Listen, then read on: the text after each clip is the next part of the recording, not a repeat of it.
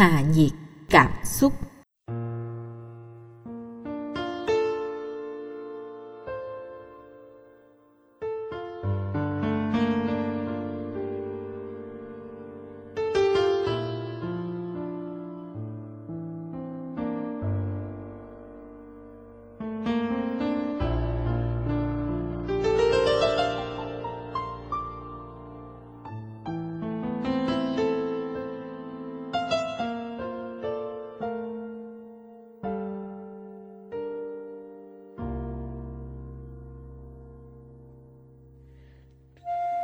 Như tôi đã nói ở trên, trong nhà phật có một học thuyết căn bản gọi là nhân duyên. Theo học thuyết này, mọi sự vật hiện tượng trên thế gian đều có nhân và duyên để tạo thành kết quả nào đó, và dòng cảm xúc của con người cũng vậy. Thông thường, những người thương yêu nhau, sau nhiều năm xa cách gặp lại, họ có nhiều cách để biểu lộ tình cảm. Khi dòng cảm xúc dâng trào đến cao độ thì ngôn ngữ không còn khả năng để lột tả hết được. Đó là giới hạn của ngôn từ. Nếu lúc đó chúng ta bày tỏ tình cảm bằng lời, thì không sao diễn đạt được những gì muốn nói.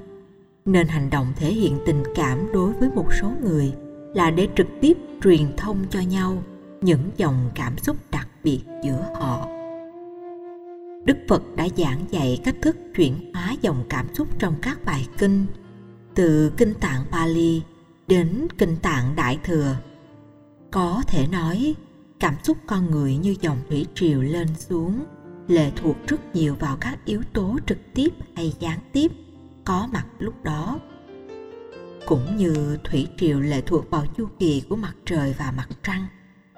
Dòng cảm xúc nếu không được kiểm soát cũng sẽ cuốn trôi con người vào dòng thủy triều bất thường của nó khi vui thì vui tột độ, lúc buồn lại buồn tột đỉnh. Như thế, con người sẽ trở thành những vật trôi theo dòng cảm xúc khổ đau hoặc hạnh phúc của chính nó. Những ai rơi vào chứng nhạy cảm thì sự dâng trào cảm xúc khống chế đời sống của họ còn lớn hơn nhiều. Thế nên nỗi buồn cứ dai dẳng, dày vò trong tâm không thể nào vơi đi được. Nỗi buồn cứ đeo bám theo ta hết ngày này sang tháng nọ mà không có cách gì xua đi được. Đôi lúc, nỗ lực tống khứ cảm xúc tiêu cực, thiếu phương pháp thì chẳng những nỗi buồn không dứt mà lại có khuynh hướng gia tăng. Trong kinh, ngoài ẩn dụ ví dòng cảm xúc như dòng thủy triều, đức phật thỉnh thoảng so sánh dòng cảm xúc như nhiệt lượng biến thiên từ độ âm rồi tăng cao hơn.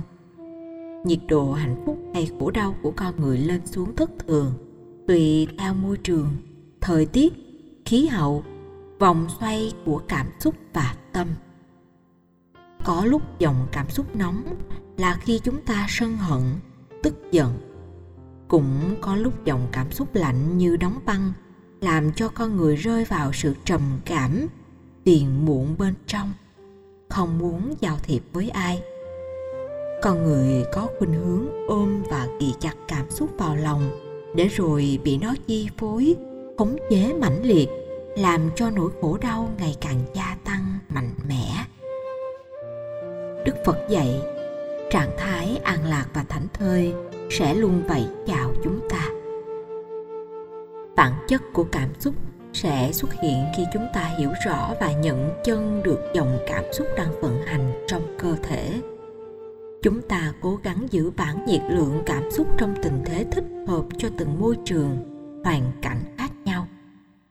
Tương tự như chuyện đối phó với khí hậu nóng bức, chúng ta sử dụng máy điều hòa nhiệt độ vậy. Người phật tử dưới sự hướng dẫn tâm linh của đức phật có thể điều khiển dòng cảm xúc của mình bằng những nhận thức và ứng xử sáng suốt. Hành giả nhờ phương pháp chuyển hóa sẽ biết được tình huống cảm xúc nào mang lại khổ đau và làm cho tâm của con người bị băng giá, không còn màng đến bất cứ điều gì. Nếu chúng ta trở nên tiêu cực, có khuynh hướng sống đối chọi với chính mình, thì nỗi cô đơn sẽ dày vò dằn xé làm cho dòng cảm xúc lạnh giá, co cứng và càng đóng băng hơn nữa. Sự đóng băng cảm xúc gây nên tình trạng tắc nghẽn mọi truyền thông giữa chúng ta với người khác. Và dĩ nhiên, dẫn đến sự tắc nghẽn đời sống tâm linh. Nếu không chuyển hóa sự tắc nghẽn cảm xúc, bế tắc sẽ có khả năng bị nhân rộng và lây lan, tạo ra ảnh hưởng tiêu cực trực tiếp hay gián tiếp đến người có tương giao. Làm như vậy là chúng ta đang lây lan trạng thái tắc nghẽn cảm xúc của mình cho người khác và bất hạnh. Do đó được nhân rộng, tạo ra sự bất an cho chính mình và truyền đến những người thân. Nếu trong hoàn cảnh khó khăn mà biết cách điều chỉnh cảm xúc, thì tự thân chúng ta sẽ đứng dậy vươn lên trong cuộc sống. Lúc ấy dòng cảm xúc sẽ làm cho nỗi khổ đau giảm xuống. Nhiều người nghĩ rằng trong hoàn cảnh khó khăn, bất hạnh nhất cuộc đời mà không có cách nào đứng dậy được phải nương vào người khác. Như vậy, dòng cảm xúc sẽ chạy theo hướng mặc cảm, tự ti về thân phận không may mắn của mình. Nếu chiều theo xu hướng này của cảm xúc, chúng ta sẽ trở thành con người nhạy cảm trước những nỗi đau không có lối thoát. Theo tâm lý học phật giáo, đặc biệt là kinh thủ lăng nghiêm, tính cách con người được phân loại vào một trong năm nhóm thiên về dục tính, thiên về tình cảm, thiên về tưởng tượng, thiên về nhận thức, trọn vẹn trí tuệ. Những người có khuynh hướng sống quá thiên về các hoạt dụng và tạo niềm hạnh phúc hân hoan trên hoạt dụng của tính dục nên đã bất cần những cái còn lại. Họ có thể bỏ ra rất nhiều tiền để tìm niềm hạnh phúc trên nền tảng phản ứng giác quan. Đôi lúc, thiếu sự kiểm soát của tâm, người đó có thể dấn thân vào con đường suy thoái đạo đức. Thế nên, việc tự cảm nhận được diệt lượng cảm xúc để điều phục là điều hết sức quan trọng mà mỗi người trong chúng ta cần lưu tâm. Một khuynh hướng khác để chuyển hóa cảm xúc là đừng cường điệu theo kiểu bao biện cảm xúc vượt quá sức chịu đựng của bản thân. Hãy chia sẻ với những người thân về nỗi lo mà mình đang chịu. Sự bao biện cảm xúc mà chúng ta dễ thấy nhất trong cuộc sống, đó là từ cha mẹ dành cho con cái hoặc ông bà dành cho cháu bao biện cảm xúc thương yêu đối với người thân, có thể mang lại hạnh phúc và cả đau khổ. Hạnh phúc khi các điều kiện đáp ứng được nguyện vọng và đau khổ khi mong muốn không được thỏa mãn. Như vậy, khi cường điều hóa cảm xúc, sẽ không bao giờ chúng ta sống một cách thoải mái, an vui trong đời. Tôi rất cảm động trước tình cảm của một số người dành cho người thân của họ tức là cuộc sống của những người này vốn không quá thoải mái. Nhưng khi hay tin người thân gặp khó khăn, có vấn đề, họ luôn cố gắng dè sẻn nhu cầu của bản thân để giúp đỡ người khác. Nhưng quý vị phải lưu ý thế này, đối với người có dòng cảm xúc cường điệu, đôi khi việc giúp đỡ tiền bạc vẫn chưa khiến họ cảm thấy an tâm. Rõ ràng, dòng cảm xúc này của chúng ta đâu làm cho người thân giảm bớt bệnh tật hay khổ sở trong cuộc sống? Có phải tự nuôi dưỡng sự cường điệu cảm xúc chỉ khiến chúng ta cảm thấy nặng nề và bất an hơn hay không? Theo quan niệm của nhà phật, hãy chia sẻ những gì chúng ta đang có cho những người thân. Đây là nhu cầu rất cần thiết. Chúng ta nên mở lòng từ bi và mong rằng mọi người đều có được ánh sáng, niềm vui, công ăn việc làm đầy đủ nhưng bên cạnh đó, chúng ta phải tự biết kiểm soát dòng cảm xúc của mình. Người bất hạnh nên chặn đứng dòng cảm xúc lại, kể cả người phát tâm làm việc lành, giúp cho những mảnh đời bất hạnh cũng nên chuyển hóa cảm xúc khi nhìn thấy hoặc cảm nhận nỗi đau khổ của người khác. Lo cho người thân là điều nên làm, nhưng đừng quá bi lụy về người thân đó. Chia sẻ tài sản của mình cho họ thôi còn nỗi khổ, nỗi lo thì chúng ta hãy chặn đứng lại. Để trong cái lo, sự phát tâm, sự lao lực của chúng ta mang lại trạng thái thơ thới, thoải mái cho người cần giúp. Được như vậy thì cả hai đều cảm thấy hạnh phúc trong lòng. sự cường điệu làm cho cảm xúc trương phình lên, giống như trạng thái bơm hơi vào bong bóng. Và vì bong bóng có một sức chứa nhất định. Nếu cố bơm hơi vào, thì bong bóng sẽ nổ tung. Do đó, khi vui quá mức hay khổ cùng cực, làm cho hoạt động của cơ thể và tâm không chịu nổi. Vì vậy, nhiều người sau cuộc vui hoặc một trận khổ có thể bị tai biến mạch máu não hay bị những chứng bệnh về tim mạch. Cường điệu cảm xúc là đẩy lùi hạnh phúc về quá khứ hoặc đua đuổi các hạnh phúc trong hiện tại đi và sự mơ tưởng tương lai. Khi cắt đứt gốc rễ hiện tại, dù cho có đầy đủ điều kiện vật chất và các phương tiện sống, nhưng vĩnh viễn chúng ta không hít thở được bầu không khí hạnh phúc. Như vậy, chúng ta đang trở thành người bất hạnh. Hãy sống với trạng thái cảm xúc thăng bằng, nhẹ nhàng, thư thái, thảnh thơi lúc đó, quý vị sẽ cảm nhận được những gì mình đang có và không mặc cảm với những gì mình không có. Cũng là thoát được khỏi mặc cảm khổ đau. Cường điệu cảm xúc có thể tạo cho chúng ta những liên minh trong cuộc sống mà nếu không khéo thì rất có thể dẫn đến những hậu quả khó lường.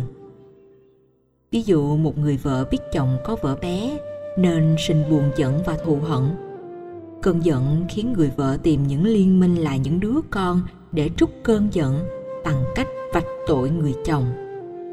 Cha mẹ ly dị, đứa trẻ sống nương nhờ vào mẹ, và vị vẫn muốn tìm liên minh nên người vợ không cho con gặp cha. Sự tìm kiếm liên minh này khiến người mẹ vô tình chặn đứng khả năng cảm nhận dòng cảm xúc hạnh phúc được nhận từ cha của đứa trẻ. Đây là một ví dụ điển hình mà tôi muốn nêu ra để quý vị ý thức rõ sự nguy hại của việc tìm kiếm liên minh cho mình. Tạo ra những duyên cảm xúc như vậy, rõ ràng chúng ta đẩy con cái vào chỗ bất hạnh. Nên nếu có những tình huống tương tự như vậy, thì chúng ta hãy tâm niệm và dạy cho những người kia cùng tâm niệm rằng dù sao đi nữa, chúng ta phải biết chuyển hóa cảm nhà phật dạy chúng ta quan niệm rất tích cực, là đừng liên minh cảm xúc. Đừng đẩy người thân nhất vào phe phái của mình để khoanh vùng cảm xúc với những người khác, thì họ mới có được cơ hội tiếp xúc cảm xúc với cha mẹ, anh em. Thương ai, thương cả đường đi. Ghét ai, ghét cả tông ty họ hàng. Khi thương một người nào đó rồi tất cả những gì người đó có, chúng ta vẫn thấy đẹp, vẫn thấy quý mến và dễ thương. Còn khi ghét ai rồi, thì chúng ta cô lập hoàn toàn. Và thế là những gì liên quan tới người ấy cũng thấy ghét luôn. Đây là suy nghĩ và hành vi rất tiêu cực của chúng ta.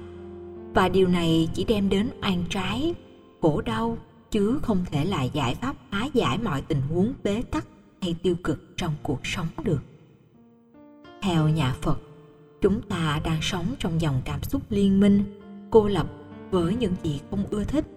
Và như thế là chúng ta đang rơi vào trạng thái bất hạnh, khổ đau của những người đi trước, những gì đã qua rồi.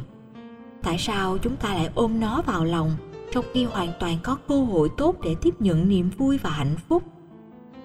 Vì vậy, những cảm xúc thù hận của thế hệ cha ông đừng giao rắc cho thế hệ con cháu chúng ta phải lấy tinh thần vô ngã vị tha và lòng từ bi để giao sự hỷ xả bao dung. Tấm lòng thương cảm để giúp cho những thế hệ mai sau ngày càng được thăng tiến, phát triển. Bởi vì hận thù, va chạm, xung đột sẽ không sinh sôi nảy nở những điều tốt đẹp. Chỉ có sự hòa đồng, tha thứ mới là cao thượng và tạo nên hạnh phúc mà thôi. Cũng giống như nước hòa hợp với sữa, đến độ ta không nhìn thấy hai chất này tách biệt lẫn nhau, thì đời sống giá trị hạnh phúc sẽ có mặt một cách tròn vẹn. Hiểu được như vậy, thì đừng tạo bất hòa với người thân mới có cơ hội để tiếp nhận niềm vui và hạnh phúc. Chúng ta hãy dựa vào tinh thần nhà phật để chuyển hóa cuộc đời bớt đi những dòng cảm xúc khổ đau, bất hạnh. Nhà phật dạy chúng ta, nếu không may mắn rơi vào tình huống đó, thì đừng vùng vẫy, hoảng hốt, mà hãy bình tĩnh để giải quyết cảm xúc khổ đau một cách nhẹ nhàng, giảm thiểu được tình huống gây thương tổn ở mức tối đa.